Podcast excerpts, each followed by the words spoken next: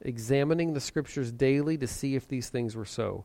Many of them, therefore, believed, with not a few Greek women of high standing as well as men. But when the Jews from Thessalonica learned that the word of God was pro- proclaimed by Paul at Berea, also, they came there too, agitating and stirring up the crowds. Then the brothers immediately sent Paul off on his way to, to the sea, but Silas and Timothy remained there. Those who conducted Paul brought him as far as Athens, and after receiving a command for, si- for Silas and Timothy to come to him as soon as possible, they departed. Let's pray.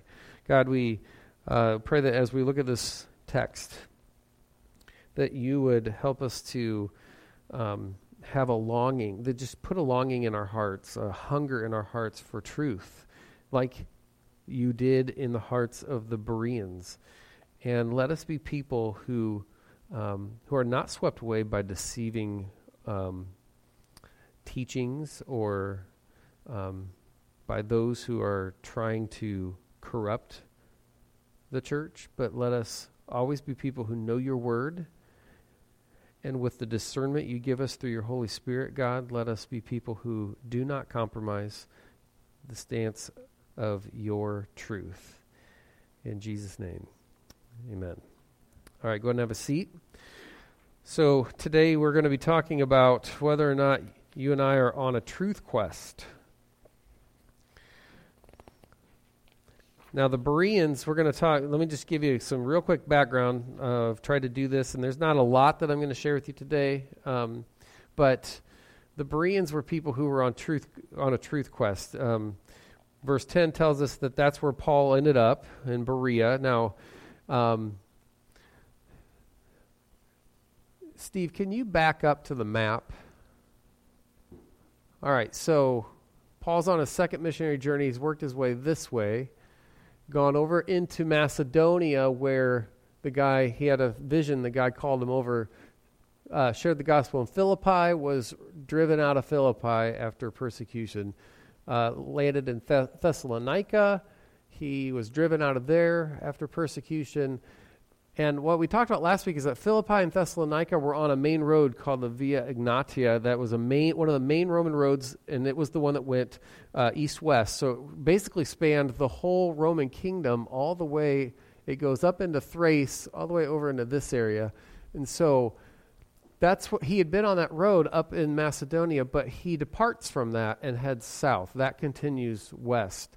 He departs from that and heads south. Um, I'm assuming we don't know. Luke doesn't tell us. I'm assuming the Holy Spirit um, was instrumental in guiding him where to go. Um, there was also some unrest that was happening among the the Jews in Rome. Uh, the emperor at the time had just driven out Jews from the city, wouldn't let any stay there. So that could have been an, an, a reason why Paul departed and went left instead of continuing west to Rome, which we know from his other writings was his desire. That's about 40 miles southwest there of Thessalonica. Um, it sits at the foot of a mountain and near uh, tributaries from a major river in there, and so um, just a little bit of the geography there. And they Berea, just some history. Berea was, yes, there it is. Thank you. Berea was um, a Greek city when when the world was controlled by Greece. In about 168 BC, it surrendered to Rome and became a Roman city. So that just a little bit of trivia, in case you guys ever get questioned with those things in trivia trivia night. All right, so the Berean Jews. Let's look at our second point. The Berean Jews were students of the word. the Berean Jews were students of the word. Um, verses 11 and 12. Let me read that real quickly again. Now, these Jews were more noble than those in Thessalonica. They received the word with all eagerness, examining the scriptures daily to see if these things were so. Many of them, therefore, believed, with not a few Greek women of high standing as well as men.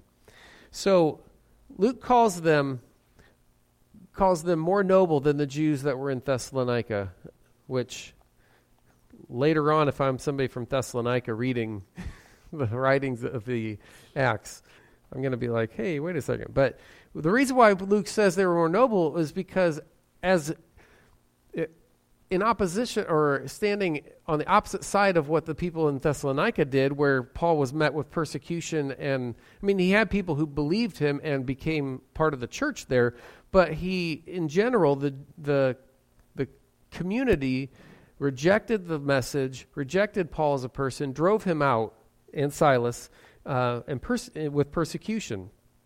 But these guys in Berea, they didn't jump to, they didn't jump to, hey, here's a new teaching, we're going to believe it. But they also didn't jump to, get your teaching out of here, we don't want anything to do with this, and, and rejecting them and persecuting them. They were ripe for the harvest. They were ripe for the harvest because God had prepared them. God had prepared them for the message. God had put such a desire for himself in their hearts that when Paul gave them the gospel message, rather than rejecting it with persecution and violence, they said, "You know what? Let's let's see if there's something to this." So again, I think it's worth noting they didn't just jump on it and say, "Hey, this sounds great," and just believe it. But they also said, "We're not we're not going to reject that, but we are going to make sure it goes hand in hand with what we see in scripture."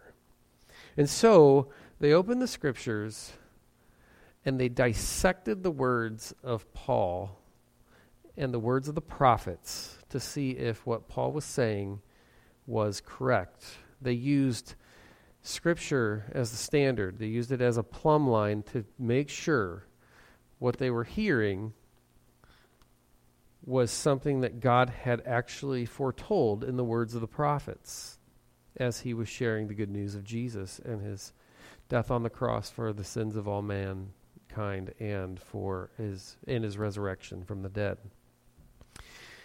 Now, I think also we need to note that there are different motivations that people can have for hearing you and not rejecting right away and digging into s- scripture. And I want you to know that this is not this is not an eagerness to prove something wrong with Paul's argument.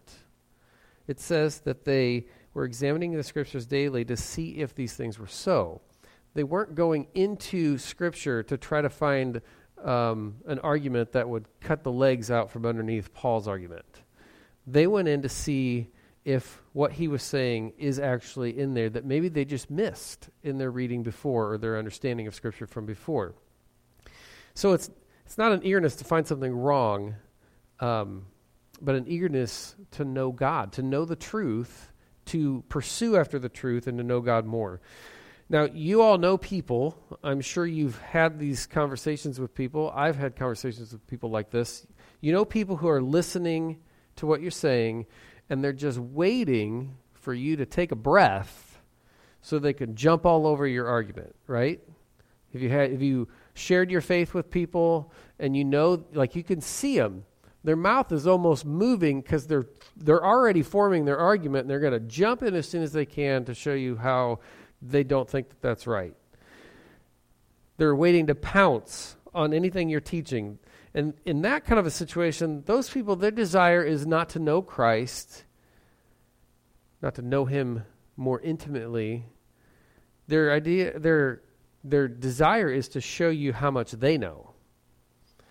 Their desire is not to glorify Christ, but to glorify themselves. And they're not nurturing by any means an attitude of humility, but they're feeding their own pride. But that is not the picture that Luke draws for us of the Berean Jews. I'm calling them Jews because they're not Christians yet. They're Jews who know the Old Testament. They're meeting um, together in the synagogue, and Paul comes and says, "Let me explain the the Old Testament prophets to you." That was that's their motivation to know Christ more. They wanted a more intimate knowledge of God. So they measured the words of Paul against the scriptures every day. In Thessalonica, Luke tells us that Paul met on the Sabbath day for three weeks in a row to reason with them. These guys, Luke specifically says, every day they were examining the scriptures to see if what Paul said was true and to find Christ within. And that is a practice worth imitating. That is why people have taken this name to describe their church. Or there was a bookstore in Peoria, Berean Bookstore, which I think, what a, is there a more fitting name for a place where you go to read and learn about Christ than Berean? Because the Bereans were people who were dissecting the scriptures to see what Paul was teaching and if it was true. All right, so we need to imitate them. Let's look at some application that we can take away from the Berean Jews who give their life to Christ, join the church. Um, the very first thing that we need to note is that no teaching should be blindly followed. No teaching should ever be blindly followed. That's how cults get started. That's how we were talking about the, the different things, um, the different belief systems in some of those other religions um, at the beginning. That's how those groups get started. When people hear something and they don't do their homework and they just say, I'm in. That's how cults get started and wrong theology gets accepted into the church.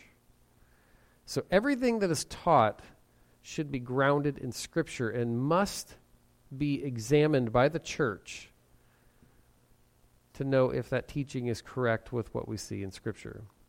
In fact, uh, one of the reasons Joseph Smith was so effective at getting people who had a desire to serve Christ he was so effective at getting them to think that what he was teaching was true is that he tended to um, prey upon people who were illiterate and couldn't read, so they couldn't go to the scriptures and read.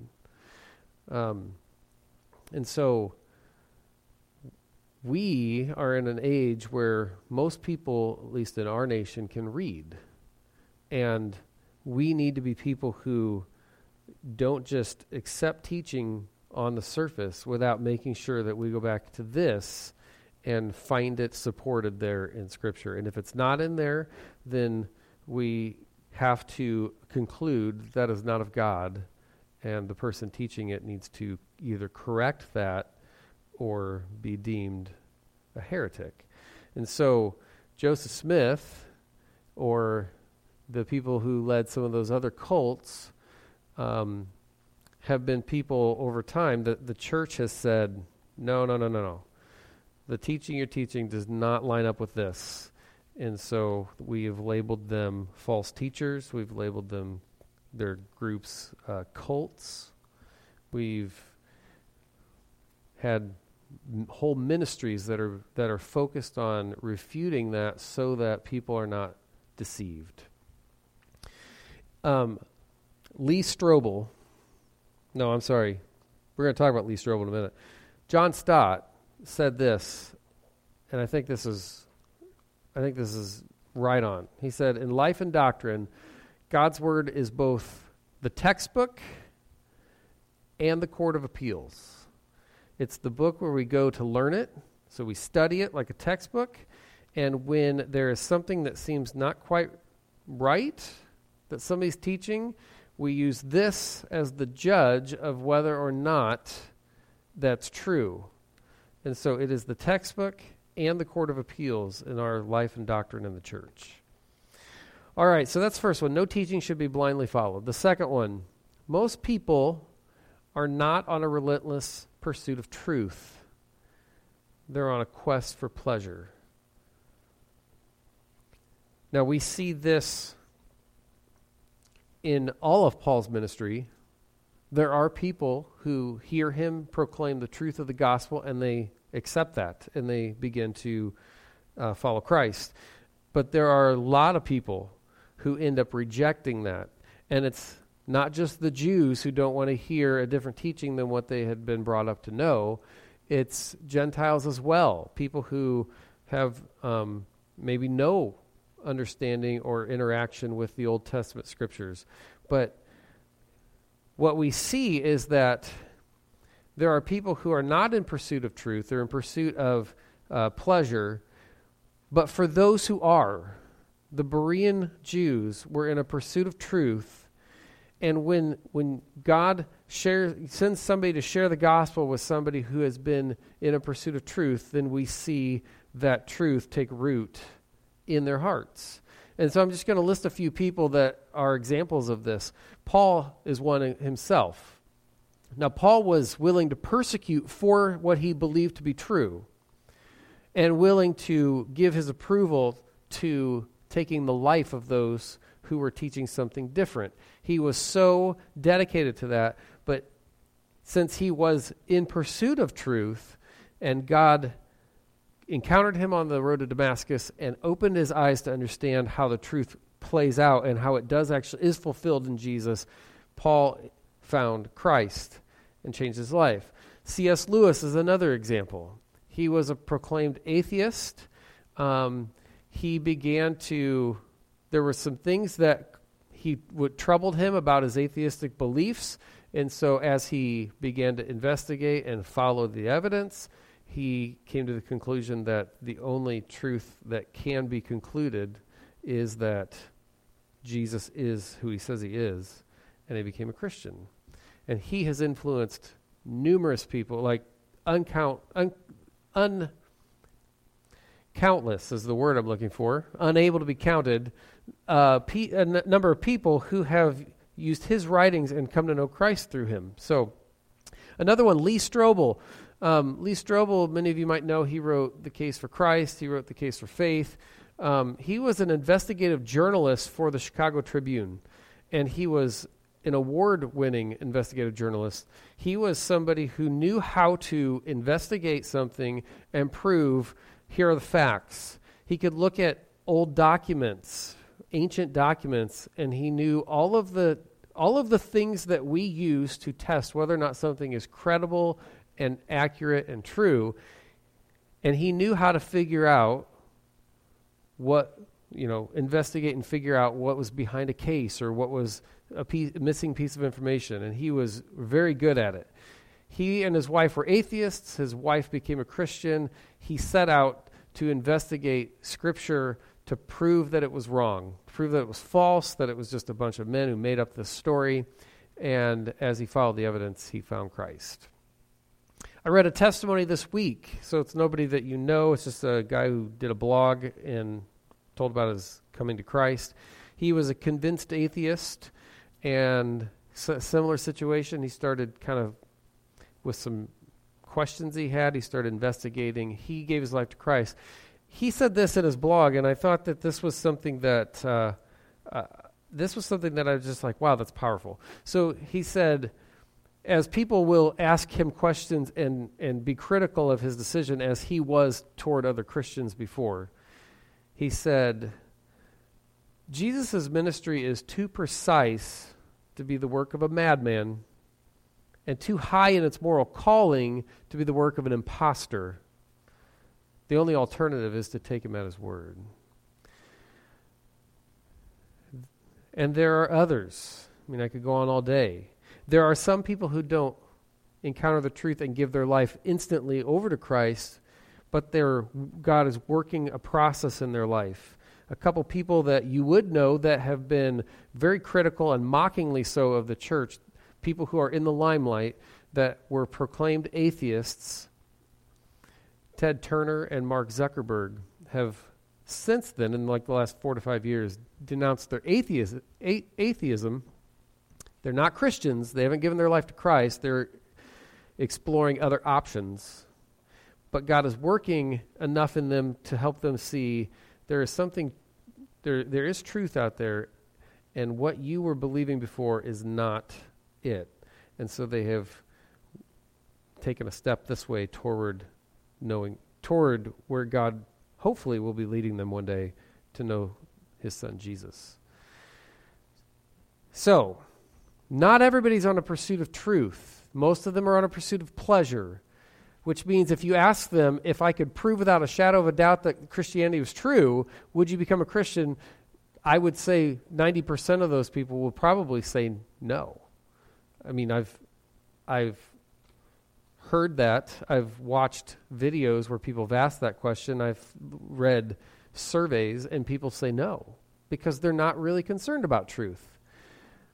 They're more concerned about pleasure. But there are people like the Bereans who were, and we need to be people who are in a constant pursuit of absolute truth. And it needs to drive us into God's Word. All right, the third thing when God calls you to share the gospel with someone, He's been preparing their heart. He had been preparing the hearts of the Bereans. There are, I mean, if you look at the list of people I read off, he had been preparing and softening the heart of Lee Strobel and using his wife, who was constantly faithfully in prayer for him, and God had prepared him to encounter the truth and give his life to Christ. Same thing with C.S. Lewis. Same thing with Paul. When God calls us to share the gospel with people, we it can be a scary thing. But if we remember this, then maybe we don't need to feel so bad about somebody who doesn't doesn't uh, accept Christ when we share the gospel with them if we remember this, then maybe we can go into that encounter with less fear, knowing that God has ordained this, this meeting between you and this other person, or if it's more than one person, He's ordained this meeting and He's been preparing their hearts. And they may not give their life to Christ right away. But what you share with them will be the next step that God takes them in in the process to find His Son Jesus. So when he calls us to pr- share the gospel, he's been preparing their hearts. And one last thing is a question for you. What kind of pursuit are you on? Now we I know I know you all. I know your faith. But even mature Christians can find themselves just going through the motions and being okay with that. So we need to be asking ourselves on a daily basis are we craving to know the truth and to know God more intimately? Or are we just going through the motions and being content with that? We should, we should face that every day, and we should never be okay with just going through the motions and living on the surface level in our relationship with Christ. All right, so I mentioned at the beginning those groups of people uh, and some of the things that they believe. Um, I'm going to share with you, since we came from a church that was in Mormon territory. Um, nine years ago, we moved back, and um, we we were part of a church called Golden's Point Christian Church. That church started in a log cabin by the guy's name was Abram Golden, who owned it, and he owned the land, and that that land was called Golden's Point. It was a stopping point as you were traveling south up to the north. It was a stopping point to rest and to water your horses and that kind of stuff. And so it was a strategic point for God to place someone who could bear witness to him because people would come through and stop. He lived there when the Mormons came through the first time. Um, and they traveled fr- down from the they had gone into Missouri, they came back into the Quincy area, and then they were moving up to Nauvoo. And it was about halfway between where we lived and Nauvoo. And so they stopped to rest and water their horses. And remember, I told you that Joseph Smith dealt with people mostly who were illiterate. And so he was able to convince them. Um, they stopped and they tried to share this new teaching that Joseph Smith had been using to gather a following. Tried to share that teaching with Abram Golden and the people who met in his log cabin for the church. But the problem was the people at Golden's Point could read. And so when they shared this new teaching, they instantly recognized this is not right. And so they said, You're teaching false teachings.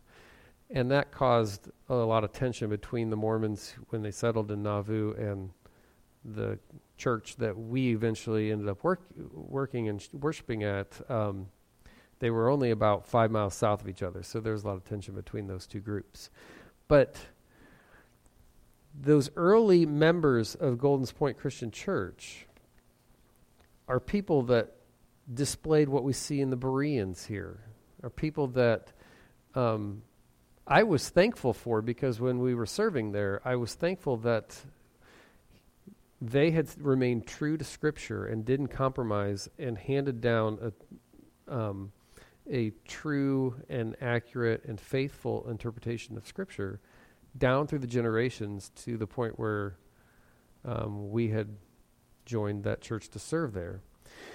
I want to be a church like those early members who refused to compromise what was taught in Scripture. I want to be a church like the Bereans who heard a new teaching and only followed it after they received confirmation in Scripture.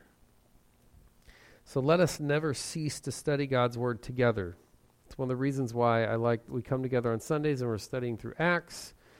Eventually, when we get back into Sunday school, we'll be studying other parts of Scripture. We're reading the New Testament together. Let us never cease to study God's Word together. Let us never cease to meditate on it every day, like the Bereans did. Let us never cease to pray for wisdom and discernment. And may history look back at Faith Evangelical Free Church and say that was a group of people who stood on the truth of God's Word no matter what.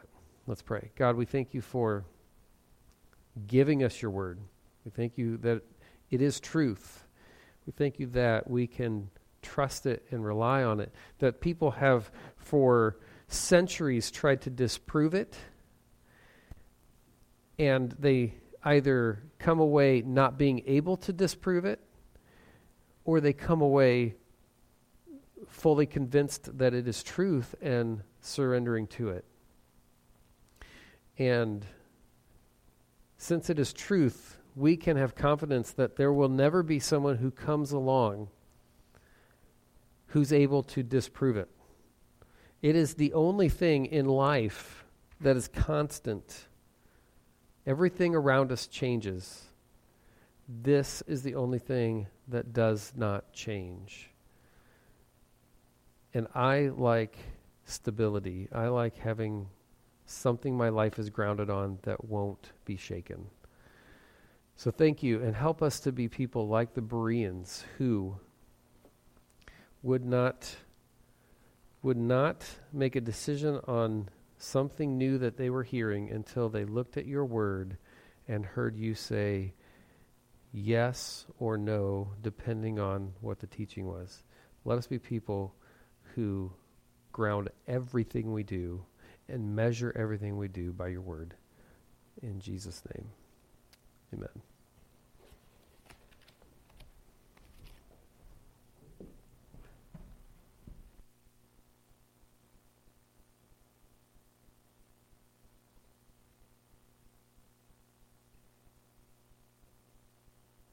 Stand for our closing hymn. You'll need your hymnals. 638. I need thee every hour. We'll do the first and second verses. That's uh, 638.